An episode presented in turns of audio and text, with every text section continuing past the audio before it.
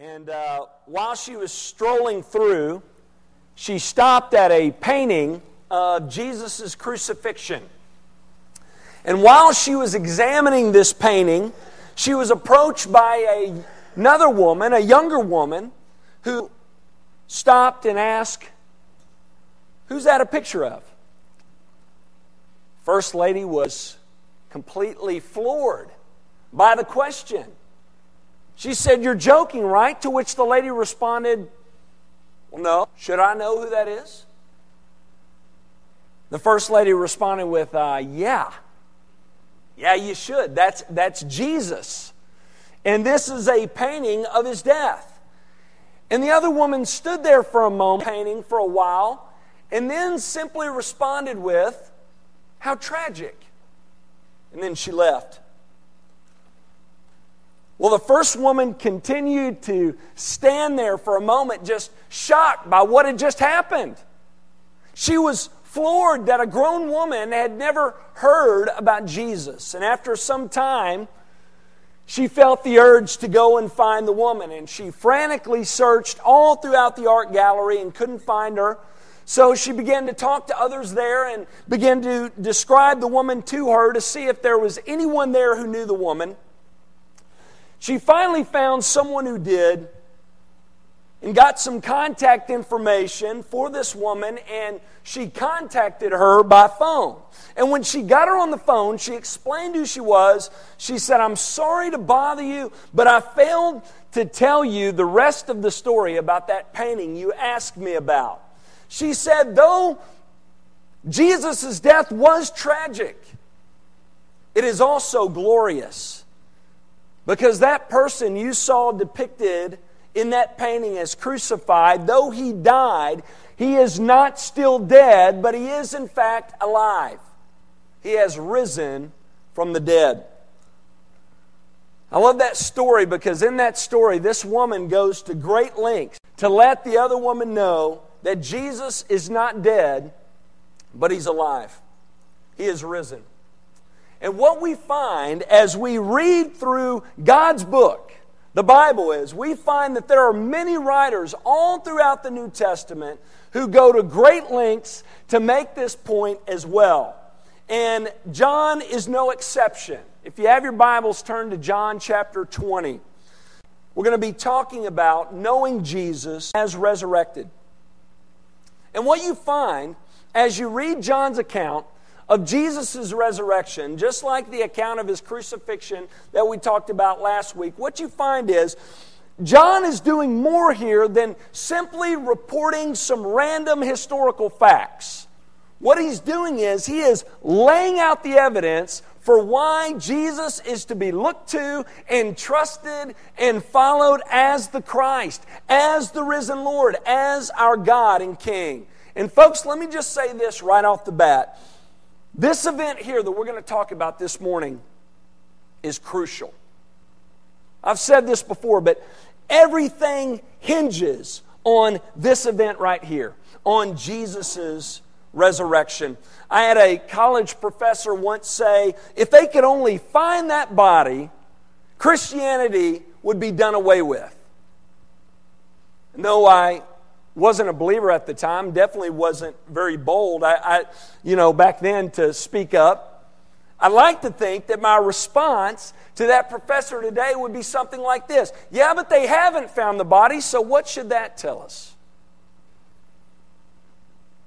Folks, the fact that the tomb is empty makes all the difference in the world.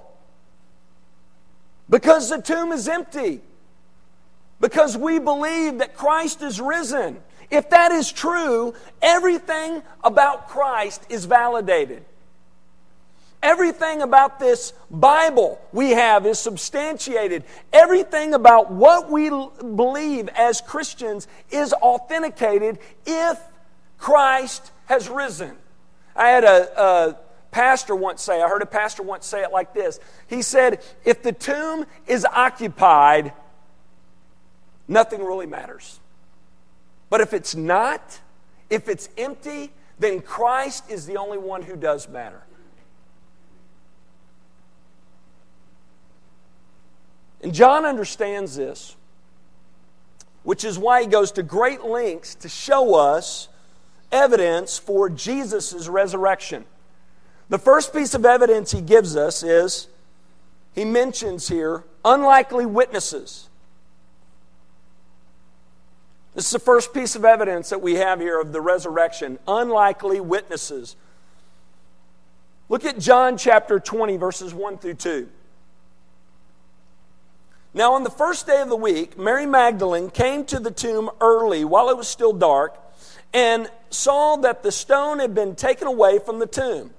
So she ran and went to Simon Peter and the other disciple, the one whom Jesus loved, and said to them, They have taken the Lord out of the tomb, and we do not know where they have laid him. Let's stop there for a moment. So notice what we have here Jesus has died, and he's been buried. And on the first day of the week, on a Sunday, Mary Magdalene came to the place where Jesus had been buried. Now, why? Why does she go there? Well, Mark helps us answer this in his gospel, chapter 16, verse 1. Mark 16, verse 1. Listen to what Mark tells us. When the Sabbath was past, Mary Magdalene, Mary, the mother of James, and Salome brought spices so that they might go and anoint him.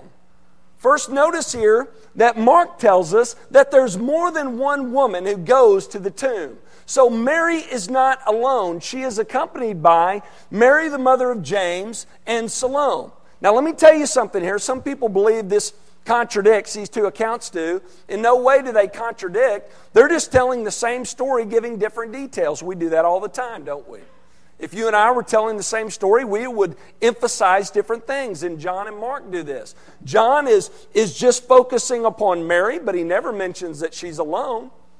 And, and Mark mentions all three ladies. So, three ladies here. And then notice that Mark tells us why they went. He says they went to the tomb to bring spices to go and anoint Jesus' body with these spices. Now, that sounds strange, doesn't it, to us? And foreign to us, but not in this day. This was a customary practice in this day. In this day, in the first century, when someone died and was buried, people would go and they would anoint the body with spices, and they did this to honor the one who had passed. So, Mary and some of these other women, they get up and they go to the tomb, and my guess is they're hoping someone is going to be there to remove the stone so that they can enter in and go anoint Jesus' body with spices. Now, there's something very important I want you to understand here, and it's this Mary and these other women were going to the tomb expecting to see Jesus in it. Okay? They were not looking for a risen Christ. Jesus to still be in the tomb, and they were expecting to find his dead body there. That's what they were expecting. That's why they had spices with them. They're going to anoint Jesus' dead body with spices. But notice, when they get there, the stone is already rolled away and the body is gone. And notice how they react. This is also telling. Look at John 20, verse 2. So she ran and went to Simon Peter and the other disciple, the one whom Jesus loved. That's John, by the way. So she runs to Peter and John and said to them, They have taken the Lord out of the tomb, and we do not know where they have laid him. Think about what we have here. When they come to the tomb and see that it's empty, do they say, Yay, a resurrection? We were hoping this would happen. Is that their response? No.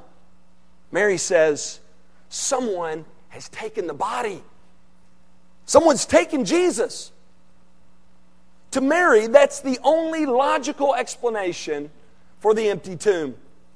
So again, notice that Mary and the others were not looking for and anticipating a resurrection. When she comes to the empty, she still thinks Jesus is dead somewhere.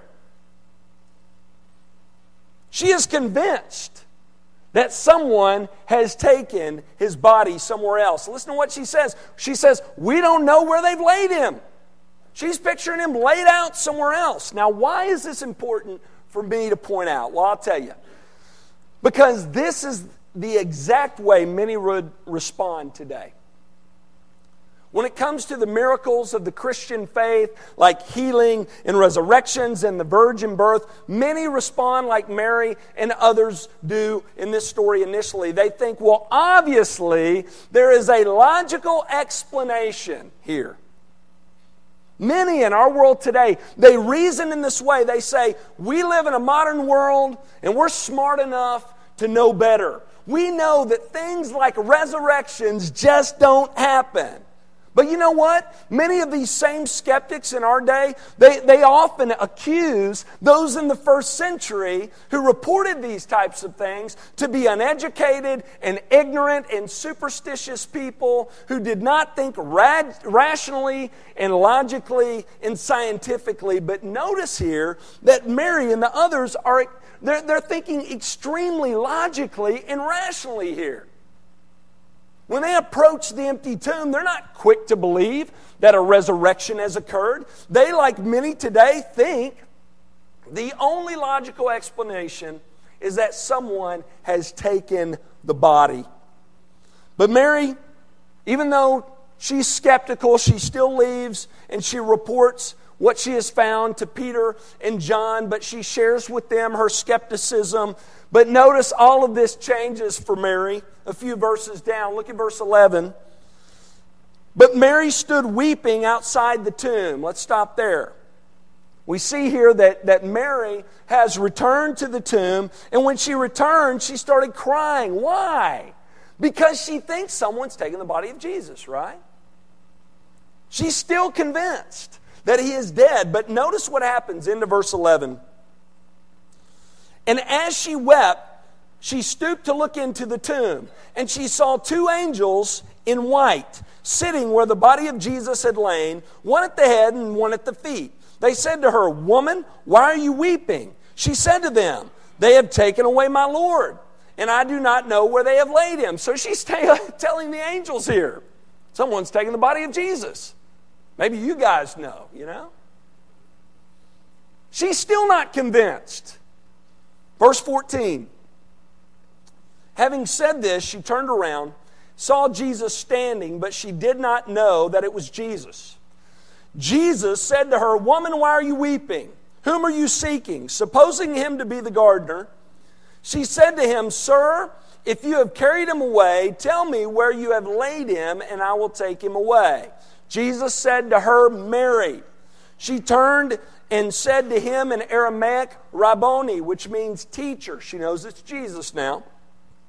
Jesus said to her, Do not cling to me, for I have not yet ascended to the Father, but go to my brothers and say to them, I am ascending to my Father and your Father, to my God and your God. Get this, verse 18, this is key. Mary Magdalene went and announced to the disciples, I have seen the Lord, and that he said these things to her. So, this is the second time that Mary goes to the disciples. The first time, she reports empty tomb. The second time, she reports risen Lord. I've seen him. Now, folks, I want you to get this. In John's account, Mary is the first eyewitness of the empty tomb and of the risen Lord. Now, if John is making this story up to deceive people into believing that a resurrection has occurred, it makes no sense whatsoever for him to give us this testimony, and I'll tell you why. In the first century, in this culture, a woman's testimony was not considered legitimate and valid. Now, I don't agree with that. I don't think that's a good thing. I think that's wrong, but that's just the way it was in the first century. And this is a very important detail in our story. Because if that's true, and John is trying to trick people into believing in Jesus, then why would he give us this eyewitness account here of a testimony which would not be considered legitimate and valid? The first three witnesses of the empty tomb that the gospel writers give are ladies. And the first eyewitness to the risen Lord is a woman, and she is the one Christ sends back to announce his resurrection. Now, if this is a made up story that John tells to convince people of a resurrection, it makes no sense here that he would include the eyewitness testimony of Mary. How many of y'all have ever told a story before? Be honest. Just five of you? That's it? Okay. wow. I'm in a sacred room here. All right. Well, we'll be honest. You ever played a trick on someone? Try, tried to convince them of believing something that, that didn't happen? When you do that, you make up and you include details that are convincing and believable, right? So that your story will be received and believed. You don't include details that will immediately discredit your story. So, back to John's account here. Why does he mention the testimony of, of a witness that was not acknowledged, esteemed, and respected in that day? Here's the only answer I could come up with is because he's telling the truth. Because that's the way it happened. That's the only reason why John would tell this story in this way and include these testimonies. So that's the first piece of evidence, these unlikely witnesses. Another piece of evidence that John gives for the resurrection is the empty tomb. This is a big one. As we've said already, the first eyewitness to the empty tomb were these three ladies. Now let's look at the second group to visit the tomb. Look at verse 2. So Mary ran and went to Simon Peter and the other disciple, the one whom Jesus loved, that's John again, by the way and said to them, They have taken the Lord out of the tomb, and we do not know where they have laid him. So Peter went out with the other disciple, and they were going toward the tomb. Both of them were running together.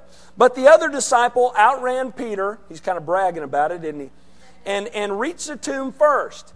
And stooping to look in, he saw the linen cloths lying there, but he did not go in. Then Simon Peter came following him and went into the tomb.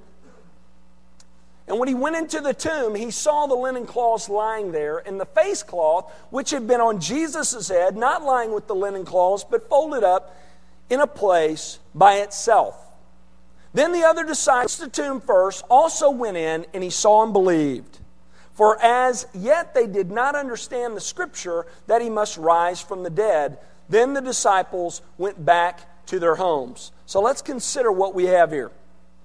First, Mary visits the empty tomb, and then she goes to Peter and John and tells that Jesus' body is gone, so they take off in a dead sprint to the tomb, and John's a bit faster, but when they, when, when they get there, they find the exact same thing. And I, I want you to notice another very important thing here. Notice how detailed John is. He tells us, the reader, that he saw the linen cloth lying there, and he noticed that the face cloth, which had been on Jesus' head, was now lying, not with the linen cloth, but it was folded up and lying by itself. And some of you are thinking, why are you telling us this again? Big deal. What's that have to do with anything? Well, I'll tell you. Once again, context is key here. Remember that John is the one writing, and he's giving us specific details of this experience exactly the way he remembered it. And he's telling us here, I was there. I remember it as if it was yesterday. I remember the linen cloths were lying in one place, and the face cloth, which was on Jesus' head, was folded up and lying in another place. He's giving us these details exactly how he remembered it. He's saying, I was there. I remember it as if it was yesterday. John was there. He saw these things with his own eyes. Listen to what he says in 1 John chapter 1. That which was from the beginning, he's talking about Jesus here, which we have heard, which we have seen with our eyes, which we looked upon and have touched with our hands concerning the word of life. The life was made manifest, and we have seen it and testified to it and proclaimed to you the eternal life which was the Father, which was with the Father and was made manifest to us. That which we have seen and heard, we proclaim also to you. What John is saying here is this We're not passing along fables here and fairy tales and stories when it comes to the person and work of Jesus. The things that we profess to you, we've seen with our own eyes. We've heard with our own ears. We've felt with our own hands. He says we are eyewitnesses to these things. When the gospel writers give us these detailed accounts of Jesus' earthly ministry, folks, they're not telling us made up stories. By giving us these details of what happened, they're showing us, the reader, all the things that they witnessed. And they're reporting these things. And John says, I, I, I, saw these things with my own eyes. And he, and he says in John chapter 20, verse 8, that when he saw these things, when he witnessed the fact that the tomb was empty, he said, I saw and I believed. The empty tomb was enough for John, though he didn't understand the full significance of the resurrection, as it says in, in verse 9. He tells us that he did look upon the situation with believing eyes.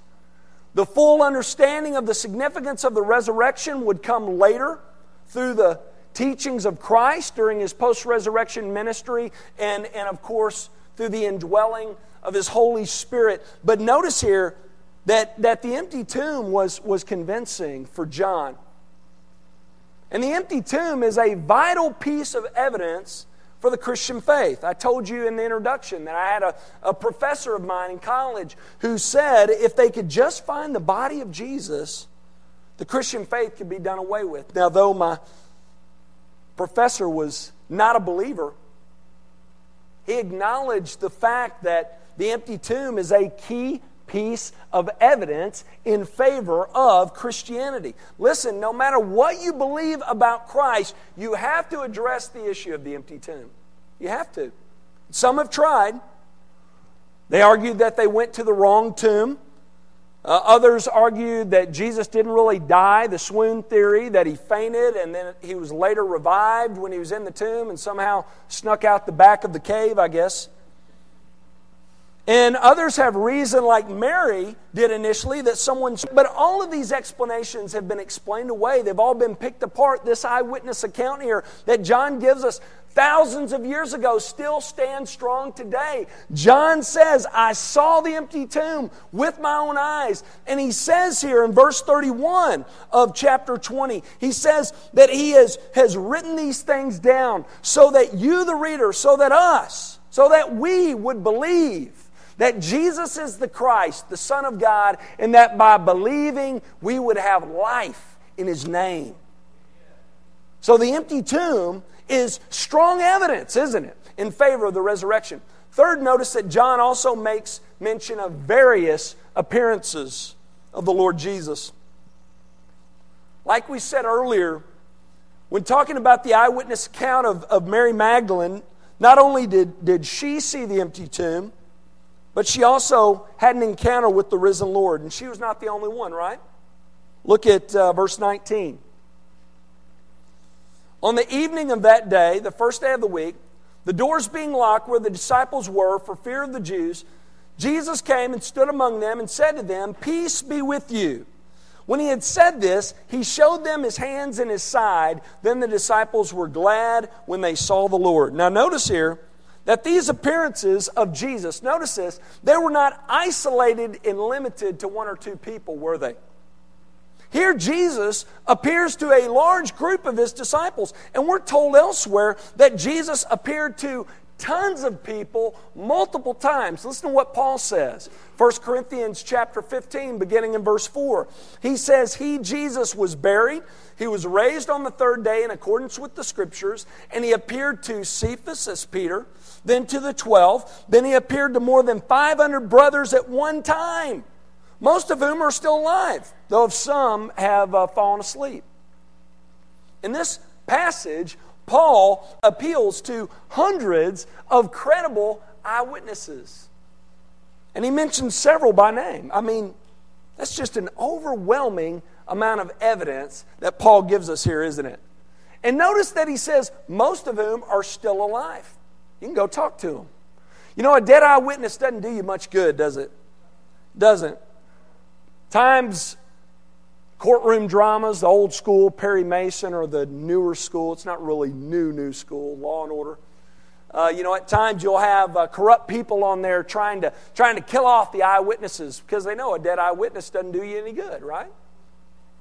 Paul says you've got hundreds of eyewitnesses alive and well, and you can go ask them, and they'll tell you the exact same thing. And many of these eyewitnesses, they lived to the latter half of the first century. John was one of them. He was one of the youngest of the 12 and lived up until the end of the first century. So you had vocal eyewitnesses all throughout the first century sharing their stories of how they had seen the risen Christ. Can you imagine living in that day and hearing those testimonies? How many of you like the History Channel? You watch the History Channel? You like the World War II documentaries where they, where they interview those who were there? How great would it be to watch a documentary of Jesus' death and resurrection with testimonies from eyewitnesses who were there? That's what they had in the first century. That's amazing. You had hundreds of eyewitnesses who had seen the risen Christ multiple times. Can you imagine being in church with them? I don't know about you, but I'd want to be in their small group. You know? I just let them talk. Tell your story. Think about it. You're sitting with them over dinner, and, and they just begin to tell you about where they were and what they were doing when the risen Christ appeared to them. That's incredible. Well, in John chapter 20, verse 24 through 29, John tells us of one of these encounters. Let's look at it briefly. Now, Thomas, one of the twelve, called the twin, was not with them when Jesus came. So the other disciples told him, We have seen the Lord. But he said to them, Unless I see in his hands the mark of the nails, and place my finger into the mark of the nails, and place my hand into his side, I will never believe. Notice here that during Jesus' earlier appearance in verses 19 through 23, Thomas was not there. But the disciples who were, they tell him about it, but he's still skeptical. He doesn't believe their testimony. He says, Unless I can see the mark of the nails and, and place my finger into them, I will never believe. Thomas wanted evidence, didn't he? So he, so he says, unless I can see it with my own eyes and feel it with my own hands, I will never believe. Man, you talk about someone who has an outlook that mirrors the skeptics in our world today. That's Thomas. Thomas often gets singled out and gets a bad rap, but the truth of the matter is, most of the disciples did not believe until they saw the risen Christ with their own eyes. They were, they were skeptical at first. Remember, Mary was skeptical at first. So, again, here we see that we're not dealing with ignorant, uneducated, superstitious people, are we? These men and women were reasonable and, and rational. Foreseeing the empty tomb and encountering the risen Lord, they did not even entertain the idea of a resurrection. So Thomas is not the exception here. So at first he's skeptical, but notice how his tone changes when Jesus enters into the room in verse 26. Look at it. Eight days later, his disciples were inside again, and Thomas is with them this time. Although the doors were locked, Jesus came and stood among them and, and said, Peace be with you. Then he said to Thomas, Put your finger here, see my hands. Put out your hand and place it in my side. Do not disbelieve, but believe. Thomas answered him, My Lord and my God. Now, of all the appearances, this one is the most convincing. Notice here that not only does Jesus appear to Thomas, but John tells us that Thomas felt the wounds of crucifixion. He felt his nail scarred hands and the scar from his side where he was pierced through. And notice Thomas's response is one of the greatest confessions in all of Scripture. He says, My Lord and my God. I'd say Thomas is convinced, wouldn't you? So, of all these eyewitness accounts, this is one of the more significant, but all of these give strong evidence for Jesus' resurrection. Well, we're not done. There's one final piece of evidence, one final proof that John gives for Jesus' resurrection. Notice he makes mention of the future church. In verse 29, Jesus alludes to the fact that there's going to be a future remnant of followers, a future group of believers who are going to believe in Him, who are going to trust in Him without seeing. Jesus said to Thomas, Have you believed because you have seen me? Blessed are those who have not seen and yet have believed. He says that there's going to be a future group of believers who, though they have not seen, will believe. Believers, that's us. That's us. Did you know that our existence is proof of Jesus' resurrection? Do you know that? It's true. We don't often think about this, but it's true. The existence of the church gives strong evidence for the resurrection. If you're here this morning and Christ is your life, if He is alive and well, living in and through you, if you are here and you are standing for Him today, if at one time you placed your faith in the Lord Jesus and you're living by faith on a daily basis, if you're here and Christ is living in and through you, that is proof of the resurrection. That is proof that He is risen. A life lived for Christ, a life lived for the glory of God by the power of the Holy Spirit, that is proof that Jesus has risen. The application is simple, isn't it? We as believers are to live that reality out. We're to live to prove that He is alive and well in us. Let me close with this. I want to I want to end just by asking you a simple question. What say you? You heard the evidence. What say you? Do you believe it or not?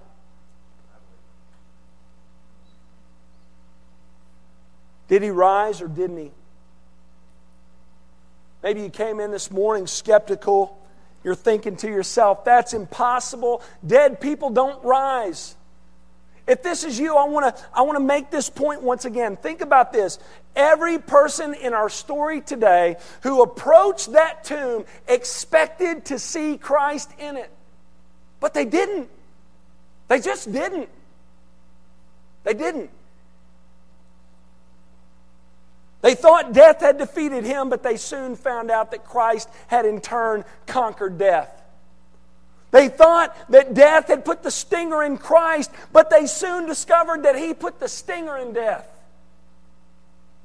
He overcame it, he defeated it, he conquered death with death. And then on the third day, the first day of the week, a Sunday, he rose again. Here we have John laying out this evidence for us and pleading with us, saying, Christ told us these things were going to happen. He told us that He was from above. He told us that He was God who had come down to dwell among us to accomplish salvation for us. He told us these things. And though at first we doubted, we have seen Him for who He truly is, and we now believe. And John is calling for us to do the exact same thing. He's pleading with us who were not there, who did not see what he saw, to believe his testimony and to consider the evidence for Jesus' resurrection and believe and trust in him so that we too can have life in his name. So, the question I leave you with this morning is this What say you? Do you believe it? Do you believe in the resurrection? If you don't, I pray this very day God would open your heart to this truth. And as a result, you would turn away from your life of sin and you would look to and trust in Christ alone for your salvation so that you might have life in His name. Let's pray.